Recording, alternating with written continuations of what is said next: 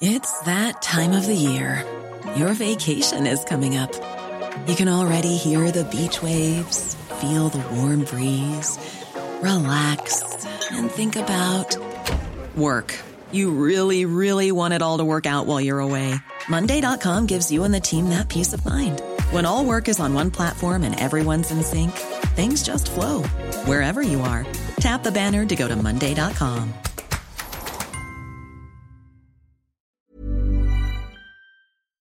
Esto es República H, la información más importante de lo que pasa en el interior de la República, con el punto de vista objetivo, claro y dinámico de Blanca Becerril. Hola, muy buenas tardes. Son las 12 del día en punto de este miércoles 22 de julio del año 2020. Yo soy Blanca Becerril.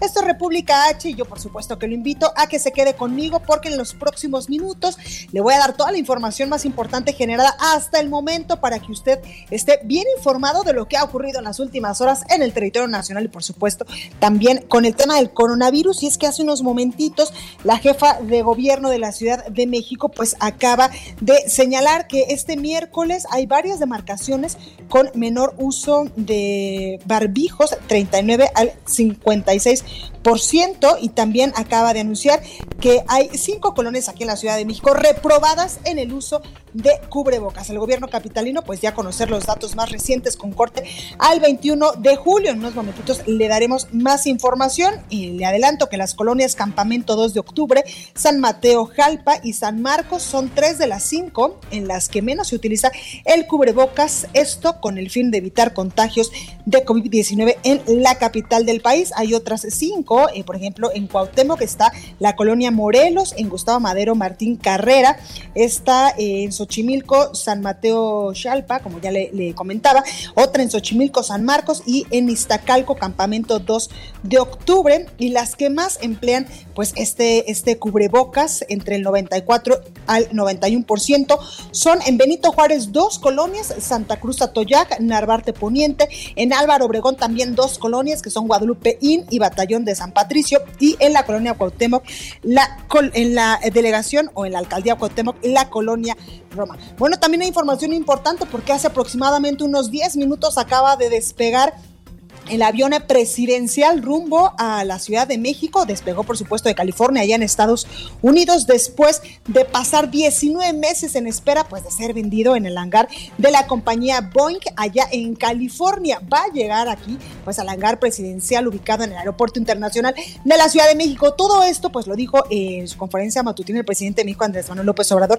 esta mañana, donde pues también destacaba que la venta del avión presidencial pues sigue en pie y que incluso ya hay un anticipo por parte de uno de los posibles compradores de esta aeronave bastante polémica que se compró en sexenios pasados y que el presidente Andrés Manuel López Obrador ha dicho que es un emblema de, pues, eh, de corrupción también y de eh, pues todos estos privilegios que tenía la clase política en sexenios pasados. Adicionalmente, pues mencionó que el lunes 27 de julio la conferencia mañanera se realizará precisamente ahí en el hangar presidencial del Aeropuerto Internacional de la Ciudad de México, pues para dar a conocer pues, los detalles del avión y más información al respecto. Además, dijo el presidente que a lo mejor y también podría subirse a esta aeronave que tanto, que tanto ha criticado el presidente Andrés Manuel López Obrador, porque le digo, él ha dicho que es, ha sido emblema de pues todos estos privilegios que tenía la clase política en sexenios pasados, que tenían incluso pues eh, abandonado al pueblo de México.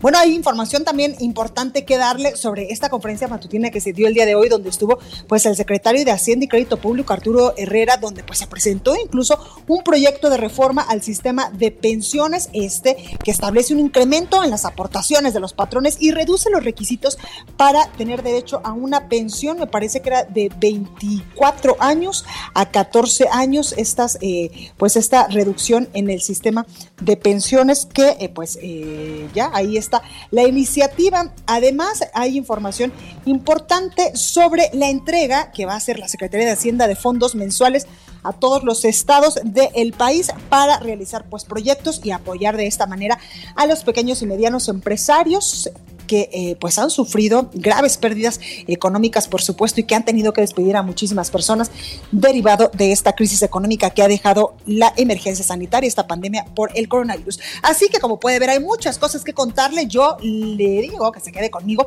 porque le voy a dar toda la información en los próximos minutos. Además, nos puede seguir también en nuestras redes sociales. Estamos en Twitter como arroba el heraldo de México. Gracias, Javi. Mi Twitter personal es arroba blanca becerril.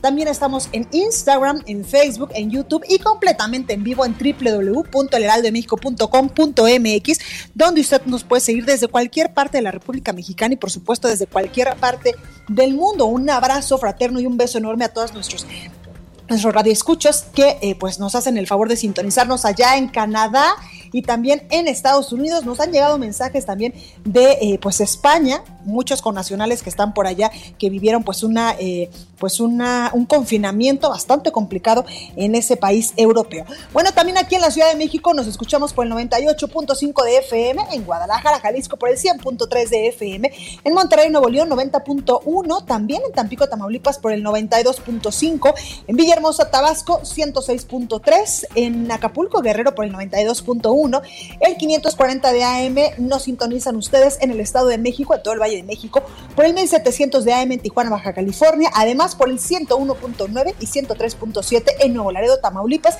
Y ya estamos del otro lado de la frontera en McAllen y en Brownsville. Vamos a un resumen de noticias y comenzamos. En resumen.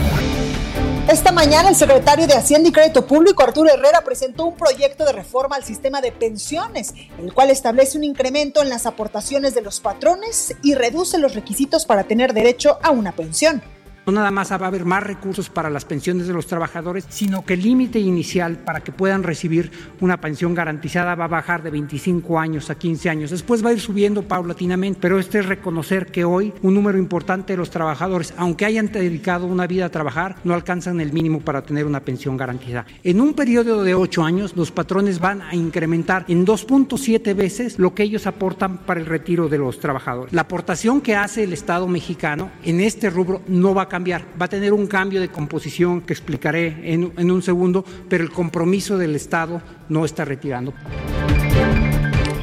Además, el presidente confirmó que esta tarde va a llegar a México el avión presidencial luego de permanecer en California, allá en Estados Unidos, por más de un año y medio. Sin embargo, sigue en pie, dijo el presidente López Obrador, el proceso de venta buscó convencer a miembros del sector empresarial fue precisamente Carlos Lomelí, que está aquí con nosotros. Porque si se trata de poner estrellitas, yo diría que le correspondería bueno, pues ahí escucha usted al presidente López Obrador destacando el trabajo precisamente de Carlos Salazar Lomelí, dirigente del Consejo Coordinador Empresarial, para lograr un consenso entre los representantes de este sector privado a fin, pues por supuesto, de mejorar las condiciones de, retiro de los trabajadores. Y también, como ya le decía, pues ha dicho que esta tarde llegará a México el avión presidencial. Además, en otras noticias, el director general de epidemiología, José Luis Salomía, presentó los 10 municipios del país con mayor incidencia de coronavirus por cada 100 mil habitantes. En primer lugar aparece Piedras Negras, Coahuila. La Secretaría de Salud a nivel federal informó que en México ya hay 356.255 casos confirmados de coronavirus y 40.400 muertos. Datos de la Universidad de Johns Hopkins de los Estados Unidos reportan que este miércoles en todo el mundo ya se superó la barrera de los 15 millones de casos de COVID-19 en todo el mundo y ya suman más de 617 mil muertes. Estados Unidos alcanzó un acuerdo con las farmacéuticas Pfizer y Biotech para pagar 1.950 millones de dólares por 100 millones de dosis de su vacuna contra el coronavirus que está en estos momentos en desarrollo. Y autoridades de la Unión Americana ordenaron a China cerrar su consulado en Houston y dieron 72 horas para desalojar este inmueble. La nota del día. Bueno, pues comenzamos con toda la información y vamos directamente con los temas de coronavirus porque en conferencia de prensa el director general de epidemiología José Luis Salomía reportó que en México ya hay una reducción del 8% en el registro de casos estimados de coronavirus, 3% menos pacientes recuperados y 47% menos muertes. También pues nos dio el reporte completo de cómo se está comportando en las últimas 24 horas el COVID-19 en el país. Escuche. Las personas que se han recuperado continúan también en su momento teniendo una tendencia similar a de los casos este, que han sido confirmados o se estima también van a ser confirmados a la enfermedad.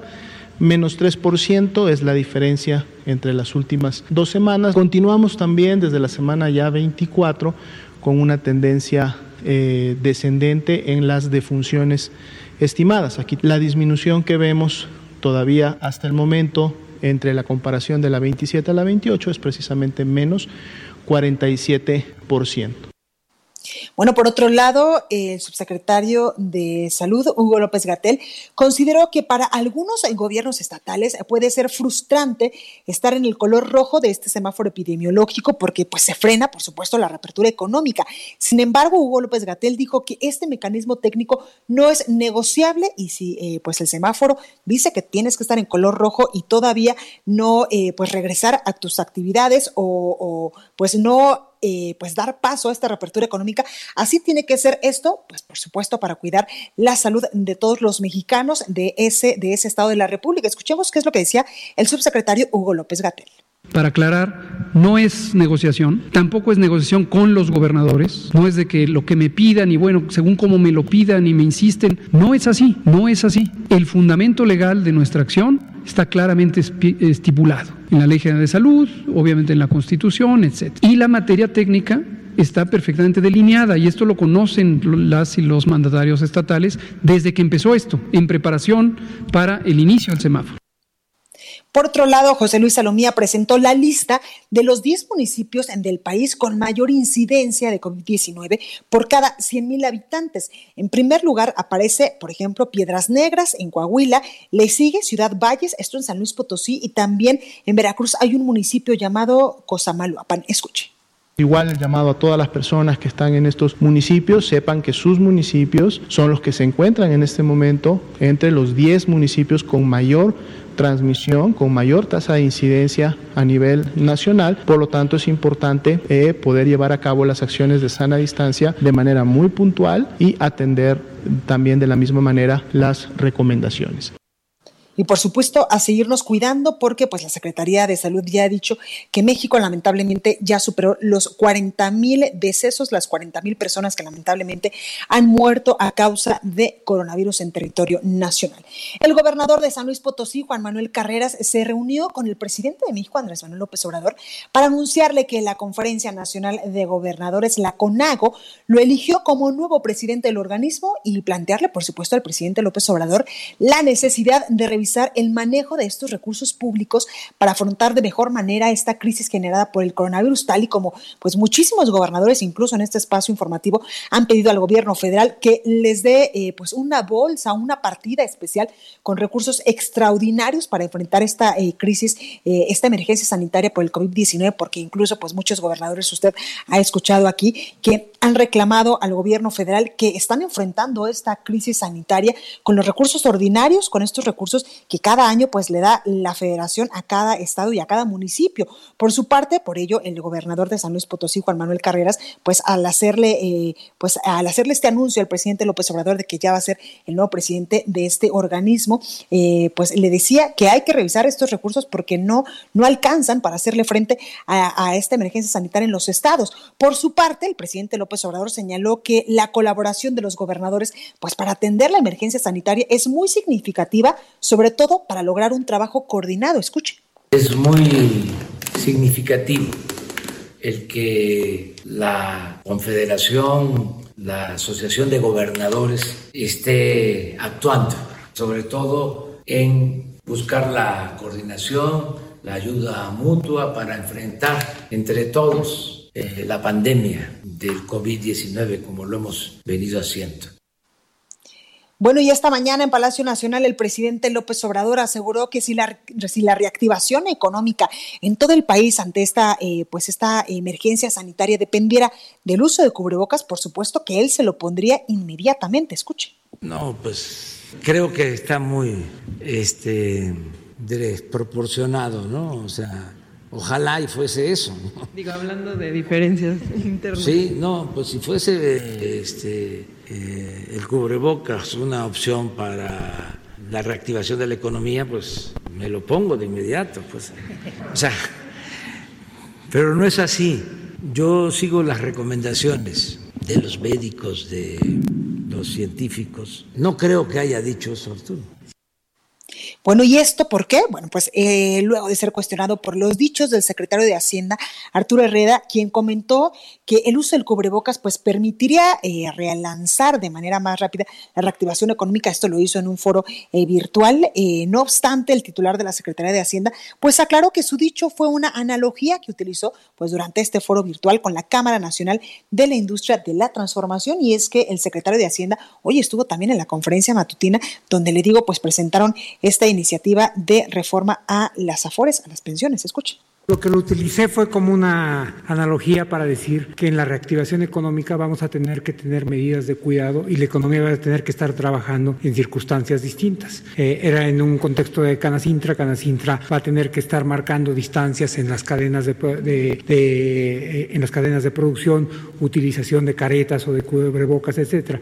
Y era una analogía para decir que nos vamos a tener que reorganizar a través de mecanismos distintos. Recorrido por el país. Bueno, y comenzamos con el recorrido por el país y vámonos directamente hasta Guadalajara, Jalisco, con nuestra compañera Mayela Mariscal, porque en Jalisco empleados y propietarios de bares y centros nocturnos pues se manifestaron para pues obtener una fecha para la reapertura de sus negocios. Mayeli, ¿cómo estás? Adelante. Hola, ¿qué tal Blanca? Muy buenas tardes, buenas tardes a todo el auditorio. Así es, alrededor de 400 empleados, propietarios de bares y centros nocturnos se manifestaron justamente para pedir ya al gobierno de Jalisco certeza sobre una fecha para su reapertura. Eh, insisten que ya son cuatro meses eh, que este sector se encuentra pues detenido. El presidente de este Consejo de Bares, Discotecas, Centros Nocturnos, César García, señaló que están en riesgo de cerrar ya de manera definitiva al menos 900 negocios eh, se estima que esta industria también da trabajo a 138 mil personas en Jalisco y bueno, fueron recibidos ya en Guadalajara por el secretario técnico de la Secretaría de General de Gobierno, quien se comprometió a comunicarse con ellos para dar seguimiento eh, pues a esta petición. Sin embargo, pues hay que recordar que todavía estamos en una etapa importante de alto riesgo de contagios, en donde pues lamentablemente cada día se siguen acumulando más y comentarte eh, Blanca, que justamente el día de ayer se suman 694 casos confirmados y lamentablemente 37 defunciones eh, por causa de este coronavirus. Así es que, pues bueno, las autoridades del Estado también han señalado que no es un momento, eh, digamos, para salir a, fiestas o a reuniones, sin embargo, sí para que aquellas personas que tengan que salir a trabajar, pues así lo hagan. Así es que, pues bueno, estaremos también muy pendientes de algún tipo de respuesta por parte de las autoridades estatales. Totalmente. Oye, Mayeli, y sobre este eh, pues semáforo rojo al que ha regresado Jalisco, el gobernador ha dicho algo al respecto y cómo lo ha tomado la ciudadanía. Pues eh, básicamente Enrique Alfaro Ramírez ha estado compartiendo que, bueno, este semáforo rojo o, o que están colocando a Jalisco de nueva cuenta en rojo, pues ha sido una decisión más política eh, que, que atinadamente pues acertada. Sin embargo, hay que reconocer también que en la entidad, pues la gente continúa saliendo, continúa haciendo actividades, incluso portando eh, quizá un cubrebocas, pero llevándolo, pues no de la manera correcta. Todavía se siguen realizando los operativos, sobre todo en el transporte público. Algunos organismos, sobre todo como el Consejo Coordinador de Mujeres Empresarias, han estado repartiendo a partir de donativos de cubrebocas también en los puntos de mayor eh, aglomeración, sobre todo también en las rutas de camiones, en donde les entregan a los usuarios que no porten un cubrebocas y eh, pues esto justamente las empresarias han señalado que tienen eh, pues el interés de concientizar también a la ciudadanía justamente para que no se vaya a aplicar a nivel estatal este botón de emergencia, con lo cual eh, implicaría detener durante 14 días las actividades y solamente permanecerían lo que tiene que ver con salud, seguridad y abasto de alimentos. Pero pues bueno, lamentablemente la ciudadanía aquí en Jalisco todavía sigue realizando sus actividades normales. El lunes ya también iniciaron eh, balnearios y el zoológico de Guadalajara reabrieron puertas. Han tenido poca afluencia todavía, eso sí, pero en las calles, sobre todo en el centro eh, de Guadalajara, sí se ven ya familias completas paseando prácticamente. Pues a seguirlos cuidando, Mayeli. Muchísimas gracias por esta información. Claro que sí, Blanca. Hasta luego. Buenas tardes. Hasta luego. Buenas tardes. Y tengo en la línea telefónica, me da muchísimo gusto saludar y también le agradezco su tiempo al gobernador de Oaxaca, Alejandro Murat. Gobernador, muy buenas tardes. ¿Cómo está? Bien, Blanca, agradecerte al revés esta oportunidad que me das de seguir ampliando información sobre Oaxaca y saludarte a ti y a todo tu auditorio. Gobernador, cuénteme, usted en redes sociales, pues eh, hace algunas horas acaba de eh, pues anunciar que va a ampliar este confinamiento voluntario, por supuesto, hasta el próximo 29 de este mes, debido a que hay un incremento de casos, sobre todo en el Istmo de Tehuantepec y también en la cuenca del Papaloapan. Pues sí, Blanca, mira, lo que hemos visto es de que hay que adecuarnos a pues las coyunturas que nos está presentando esta pandemia. Esto es inédito en la historia de pues la eh, era moderna de nuestros tiempos y Oaxaca pues no es una isla. Yo quiero decirte que esto lo implementé en los valles centrales en Oaxaca hace alrededor de un mes y quiero reconocer que toda la población de manera muy disciplinada y de manera voluntaria, te lo quiero decir, este se llevó a cabo un aislamiento total que hoy nos ha permitido tener una meseta eh, pues clara ya en los valles centrales.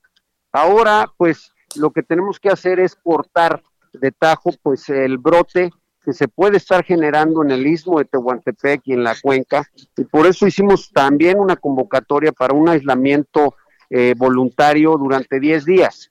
Yo te diría de que en ese sentido estamos viendo que la población está respondiendo, se está protegiendo y estoy claro de que si seguimos esa ruta, Oaxaca va a poder mantener los números que tiene el día de hoy, eh, pues enfrentando esta pandemia. Déjame compartirte que el día de ayer este, tuvimos uno de los días más bajos de contagios, 85, contra el máximo histórico que hemos tenido de 350 y que esto va a permitir que mantengamos también el semáforo amarillo que hoy tiene Oaxaca en la capacidad hospitalaria. Es decir, tenemos más del 60% de camas disponibles. Y ese es el otro gran objetivo de pues, las medidas de mitigación que hemos implementado. El primero, claramente, salvar vidas. Ir en la parte de la prevención, como bien lo comentabas, usar tu cubrebocas, que ya está totalmente reconocido por todos los organismos de eh, científicos y médicos internacionales como la Organización Mundial de la Salud, hay que usar su cubrebocas para evitar el contagio, lavado de manos, y si no tienes que salir, pues quédate en tu casa, ¿qué sales?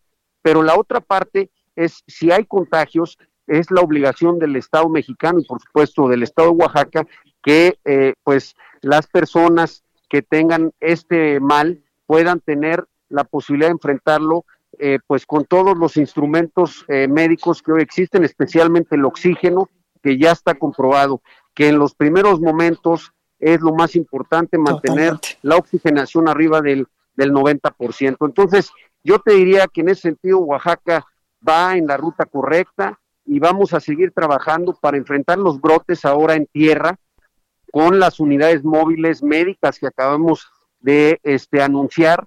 Y estamos yendo ya a las colonias de las ciudades más importantes y también de los municipios más apartados para poder generar los aislamientos que se requieren y poder enfrentar en los lugares en donde se están generando los brotes para poco a poco no solamente mantener esta meseta, sino empezar a reducir de manera importante el nivel de contagio en el estado de Oaxaca. Totalmente. Eh, gobernador, de manera muy rápida, porque sé que lo sacamos de una reunión, ¿cómo va la reactivación económica en el estado? Pues mira, yo quiero invitar a todo tu auditorio. Eh, Oaxaca acaba de ser nombrado la ciudad más bonita para visitar a nivel mundial y a nivel México de acuerdo a Travel and Leisure.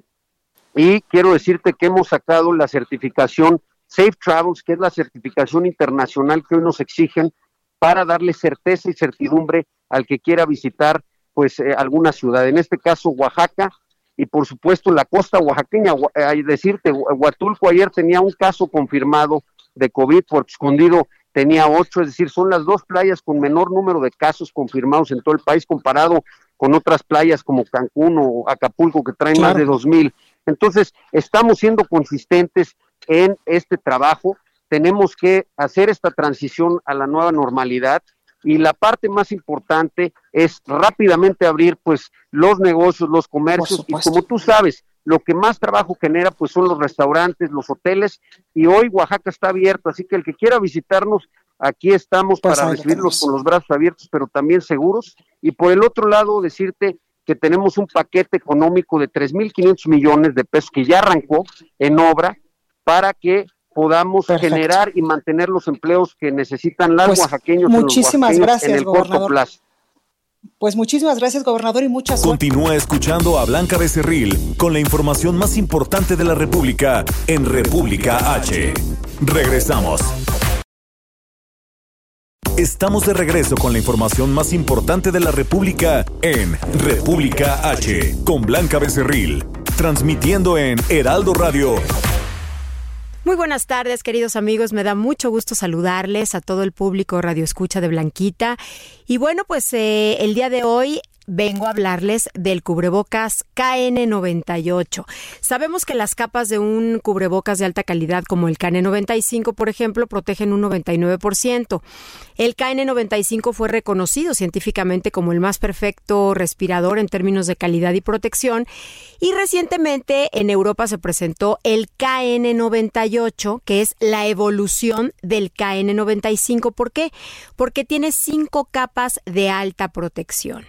Así es que si usted marca en este momento al 800 230 o visita también hospitalar.mx, ordene este cubrebocas KN98 y en la compra de un paquete con cinco cubrebocas KN98 va a recibir otros cinco KN98 completamente gratis. Esto hace que prácticamente el precio del mejor cubrebocas que pueda comprar sea al mismo precio que un cubrebocas de mediana calidad.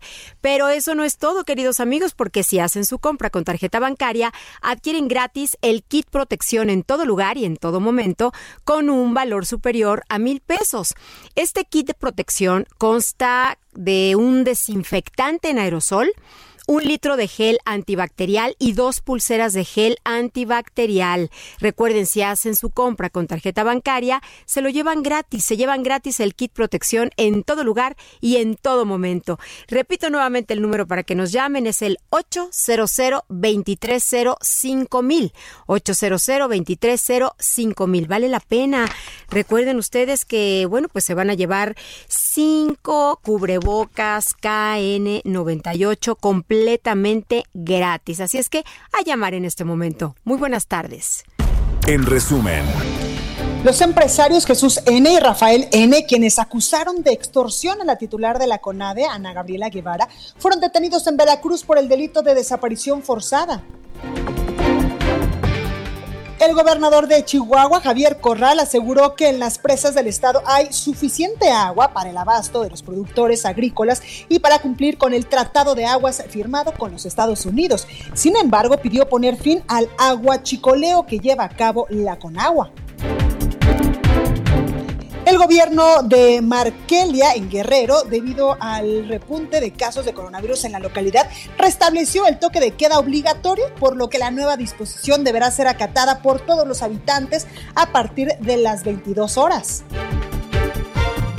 La Fiscalía de Michoacán informó que fueron hallados los cuerpos de cinco personas en el municipio de Aguililla tras el enfrentamiento entre elementos de la Guardia Nacional e integrantes del grupo criminal Los Blancos de Troya.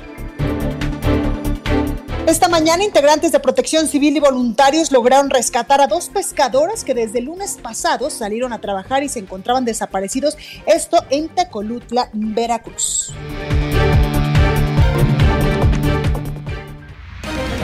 Bueno, y continuamos con toda la información y vamos con nuestro compañero Everardo Martínez porque la Comisión Federal de Competencia Económica pues ya inició una nueva investigación a ultramar propiedad de Germán Orozco, estos eh, pues navíos que nos cruzan allá en Quintana Roo de Cozumel y también de Isla Mujeres. Everardo, buenas tardes, ¿cómo estás?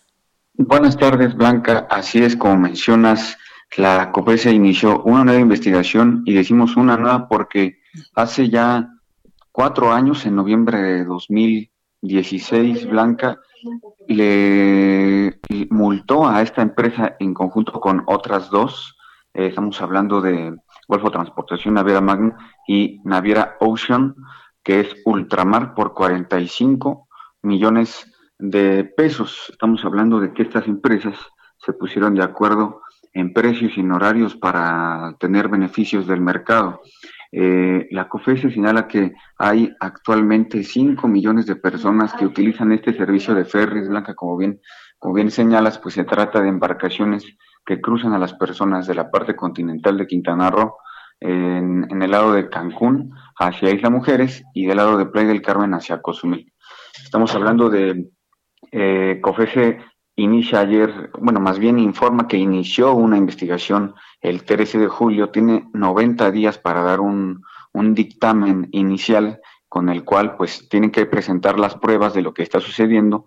Hay que señalar también que este medio ha recabado información de que en medio de la pandemia pues esta empresa Ultramar ha aumentado sus costos. El boleto pasó de 220 a 250 pesos y, y, lo peor de todo, pues es que llega en condiciones, pues, donde hay una pandemia.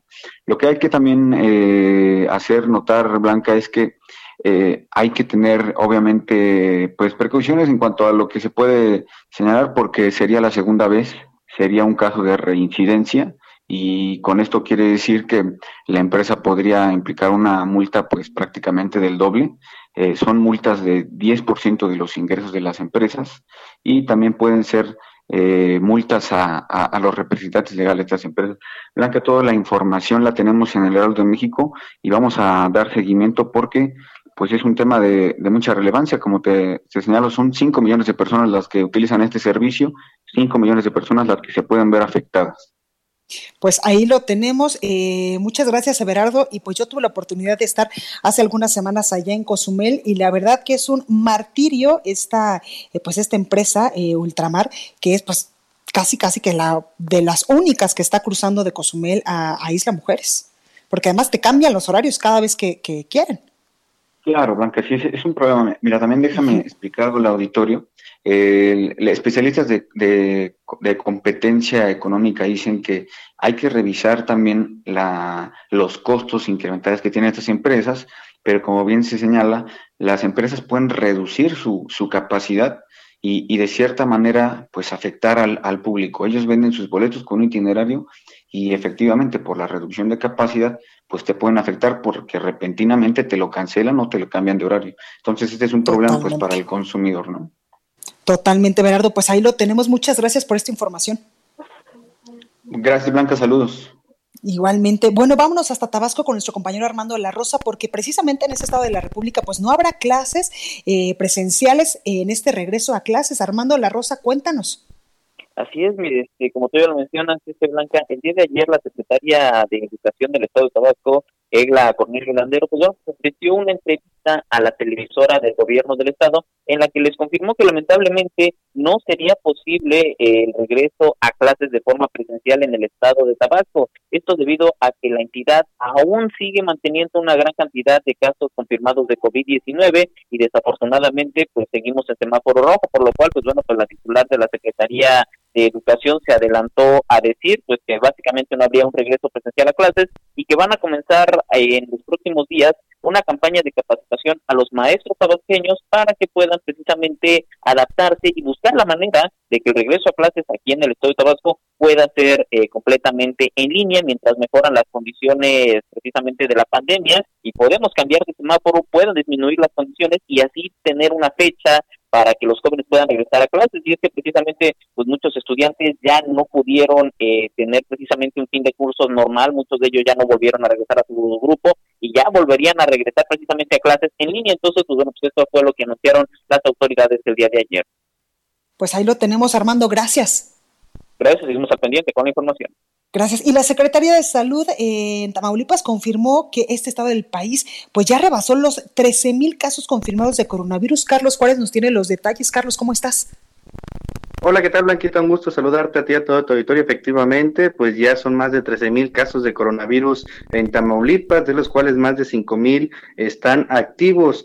Eh, también hay que mencionar que cerca de 900 personas han fallecido debido a esta enfermedad. Lo que más preocupa a las autoridades es el número de pacientes eh, activos por esta enfermedad, pues ya que pueden llegar a, a ser necesaria pues alguna alguna cama de hospital, los cuales cabe mencionar, Blanquita, pues ya también se están viendo se están viendo superadas por esta contingencia sanitaria. Déjame comentar de que también entre los pacientes que están activos y que se reporta con un estado de salud grave es la prima del presidente Andrés Manuel López Obrador, quien eh, reside aquí en Tampico, Tamaulipas. Nos referimos a Úrsula Mujica Obrador, quien se encuentra internada en un hospital de la zona y su estado de salud es reportado como grave. Cabe señalar que a ella incluso eh, hace unos días también eh, falleció su esposo que tenía ya más de 40 años de matrimonio. Cabe hacer eh, mención que el regidor de Morena en Tampico, Hugo Peñalosa, confirmó la situación que vive la prima del, del presidente de México. También hay que mencionar que, bueno, se está a la espera de que pues pueda salir adelante ante esta enfermedad. Hace apenas unas semanas ella celebraba el segundo año año del triunfo del presidente Andrés Manuel López Obrador. Desgraciadamente, el día de hoy se encuentra en un estado de salud grave por el coronavirus. Blanquita. Tenemos muchas gracias, Carlos, por este reporte. Muy buenas tardes. Buenas tardes. Y desde Querétaro, un grupo no superior a las 100 personas se dirige en peregrinación rumbo a la Basílica de Guadalupe, aquí en la Ciudad de México, a pesar pues, de esta pandemia del coronavirus. Fernando Paniagua nos tiene los detalles. Fernando, adelante. Blanca, buenas tardes. Efectivamente, sin cubrebocas, sin medidas preventivas, sin el respaldo de las autoridades de salud locales ni de la diócesis de Querétaro, este grupo de peregrinos a los que algunos les llaman rebeldes, afirmaron que para eh, ellos primero es su devoción por la Virgen de Guadalupe, que la pandemia que ya ha cobrado en México 40.400 vidas hasta los datos del día de ayer.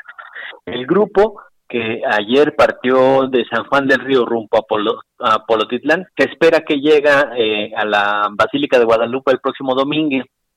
Entonces, eh, las autoridades han insistido en que este grupo de peregrinos, que además ya al cual se va a sumar un grupo más que pasó hace un momento por Pedro Escobedo, el municipio que está aquí sobre la carretera México-Querétaro, no tiene el aval de la diócesis y además caminan bajo su propio riesgo no cuentan con apoyo de los servicios de salud, no cuentan con apoyo de la diócesis y bueno, van caminando, arriesgando sus vidas. Estamos hablando, como decíamos en un principio, un poco menos de 100 personas, más un grupo de 50 ciclistas que pasó hoy por el municipio de San Juan del Río y que van y tienen como destino la Basílica de Guadalupe en la Ciudad de México para arribar programado, como ellos lo han estimado, el próximo domingo.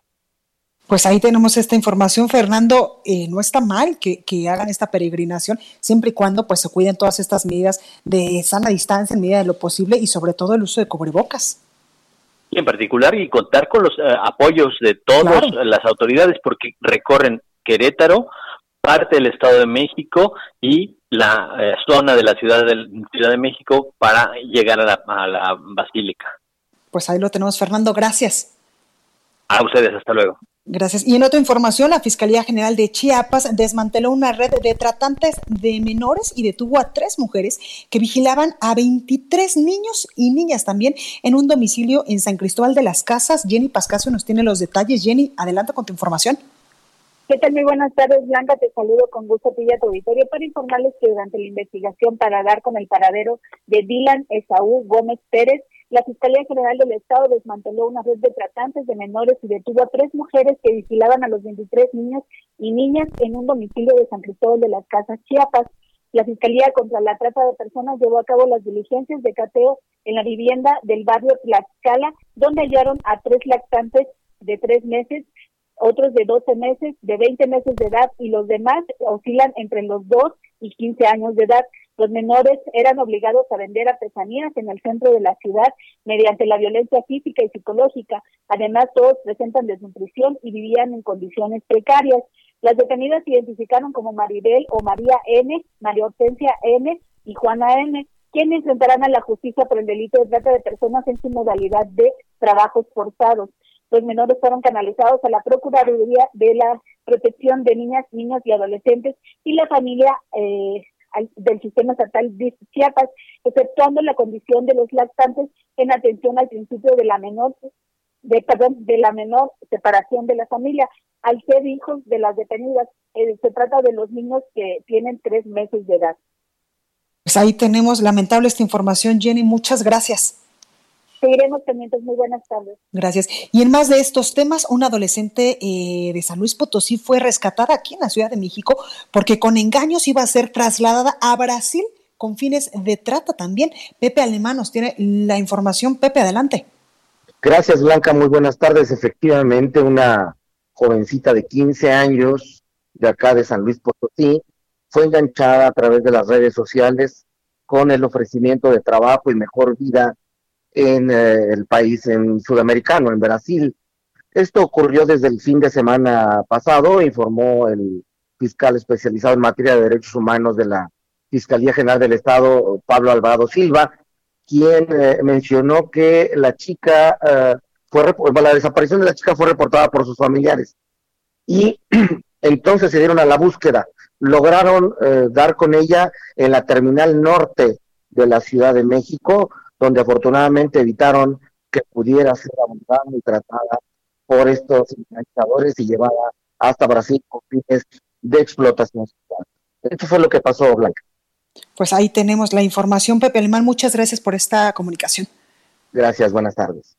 Gracias. Y yo le decía al principio de este espacio informativo que la jefa de gobierno de la Ciudad de México, Claudia Sheinbaum, informó que en la capital del país ya suman 64.431 contagios y 8.354 muertes por coronavirus, de acuerdo con el último reporte de la Secretaría de Salud en el registro por alcaldías. Iztapalapa continúa con la más como la más afectada, la más alta en contagios de coronavirus, con 10.572 casos y eh, también Gustavo Madero con 7 7.966 casos porque eh, pues eh, la Ciudad de México en estos momentos, aunque está en color naranja, pues este tema del coronavirus sigue muy latente. Por tercer día consecutivo, también dijo la jefa de gobierno, aumenta las hospitalizaciones por COVID-19 en la Ciudad de México. Vamos con más información. El análisis.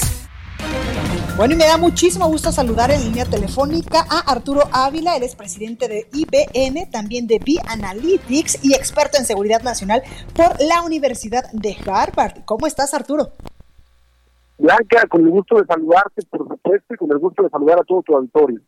Gracias Arturo por esta comunicación que pues ya ha sido muy frecuente en este espacio, tu espacio. Oye, cuéntanos, en el periódico El Heraldo de México, pues por supuesto que tú haces un amplio análisis de COVID-19 y el nuevo mercado de la delincuencia organizada, porque ahora pues ya hasta nos falsifican cubrebocas, gel antibacterial y hasta pruebas para detectar el COVID-19.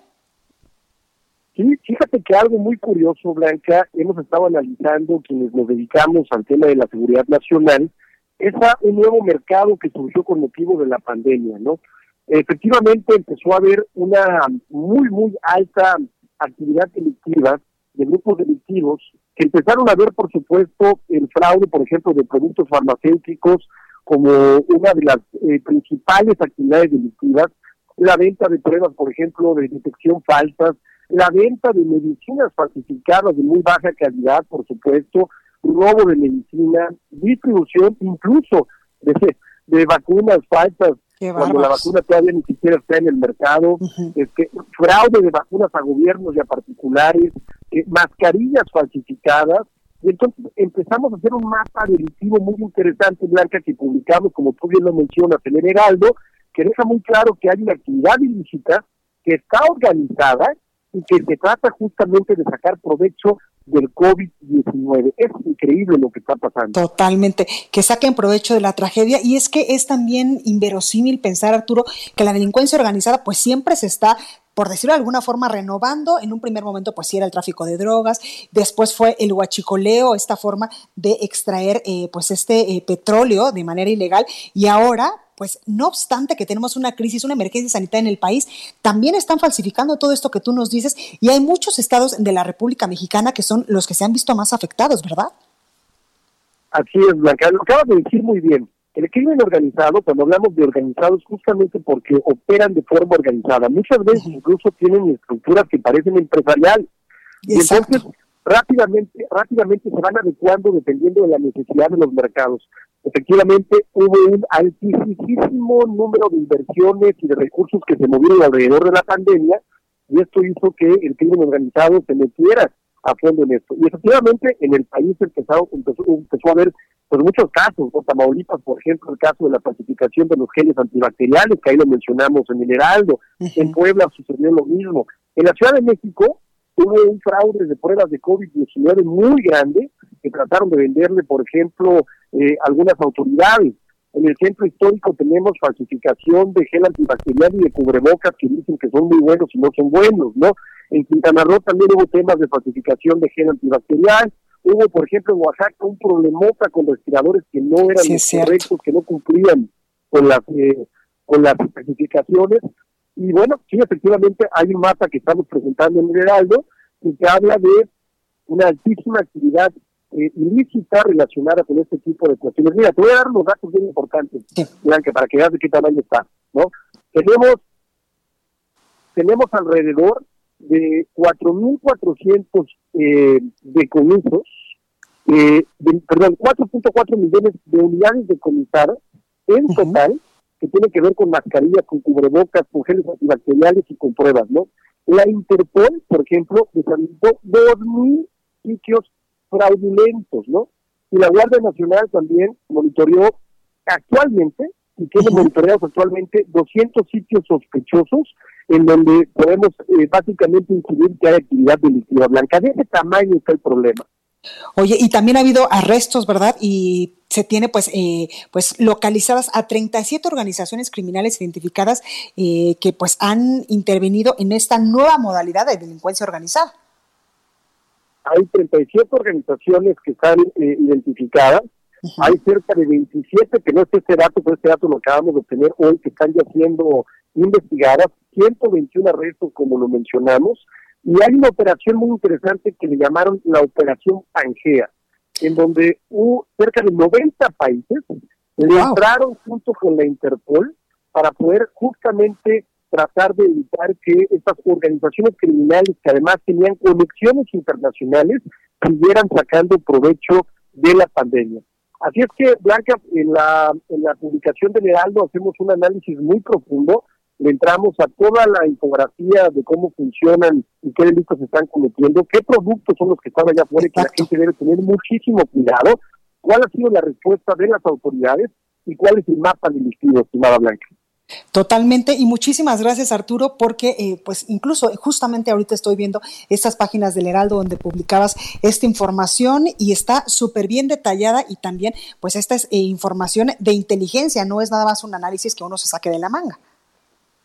Sí, la realidad es que es una investigación documental muy amplia. Exactamente. No solamente, no solamente son datos públicos, también hicimos una investigación documental con organizaciones internacionales, recurrimos a la Interpol para obtener toda esta información y lo que estamos presentando es información inédita, exclusiva y muy relevante para toda la gente y sobre todo en esta época. No, no se vale que los criminales incluso se atrevan a sacarle provecho a una situación tan desafortunada como esta terrible pandemia. Totalmente y abusar de la buena voluntad de la gente que se puede, que se quiere cuidar, por ejemplo, pues eh, comprando estos cubrebocas o este gel antibacterial, pero sobre todo lo más, eh, lo más eh, trágico que yo veo o lo más preocupante son incluso las pruebas o los respiradores que tú nos decías que en Oaxaca pues detectaron algunos que eran pues totalmente falsos y que no tenían ni siquiera las mínimas medidas de, de pues de, de que se necesitan para que un respirador pues le funcione a una persona. Y ahí también estás jugando con la vida de mucha gente. Imagínate lograr, Blanca, de, de, meter respiradores que fueron realizados seguramente en talleres clandestinos, venderlos a las autoridades pensando que estas ventas a las autoridades van a funcionar este, y poner en riesgo aún más a la gente que está en una situación tan grave, ¿no? El mismo tema con las pruebas, ¿no? ¿Cómo se atreven a vender pruebas que no funcionan y que no detectan el virus, ¿no? Y allá andan muchísimas gentes vendiendo, incluso engañando gobiernos de los estados en este tema de las pruebas y las mascarillas ni se digan, ¿no? Las mascarillas ya sabemos que son un elemento fundamental para poder parar la pandemia. No se vale que haya personajes que digan que tienen, por ejemplo, te voy a dar un ejemplo, por ahí yo vi el otro día anuncios de una mascarilla N95 hecho en México, ¿no? Cuando la realidad es que las, las N95 hechas en México difícilmente pueden tener esta certificación porque es una certificación norteamericana. Entonces, desde ahí te das cuenta que, que, hay un tema de fraude muy importante. Es importante pues referirse a la página de Cofepris Blanca este, eh, para poder identificar qué es lo que está allá afuera. También la FDA tiene una publicación donde pone todos los productos fraudulentos y es fácil entrar y poder ver qué eh, empresas están boletinadas y qué tipo de fraudes están sucediendo. Y también Interpol en su página requiere algunos de estos casos a nivel internacional que nos pueden servir como guía para no caer en este tipo de situaciones. Totalmente, pues ahí lo tenemos Arturo Ávila, presidente de IBN, también de B-Analytics, que es donde, por supuesto, nos da toda esta información y experto en seguridad nacional, como usted lo acaba de escuchar, por la Universidad de Harvard. Gracias, Arturo, por esta comunicación y te escuchamos pronto.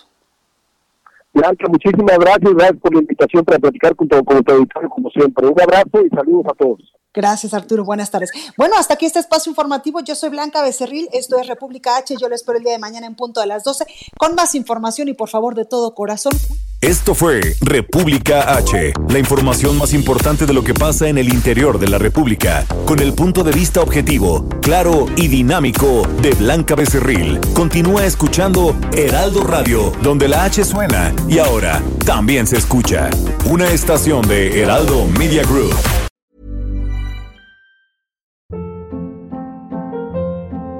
Hold up. What was that? Boring. No flavor. That was as bad as those leftovers you ate all week. Kiki Palmer here, and it's time to say hello to something fresh and guilt-free. Hello Fresh. Jazz up dinner with pecan-crusted chicken or garlic butter shrimp scampi. Now that's music to my mouth. Hello Fresh. Let's get this dinner party started. Discover all the delicious possibilities at hellofresh.com.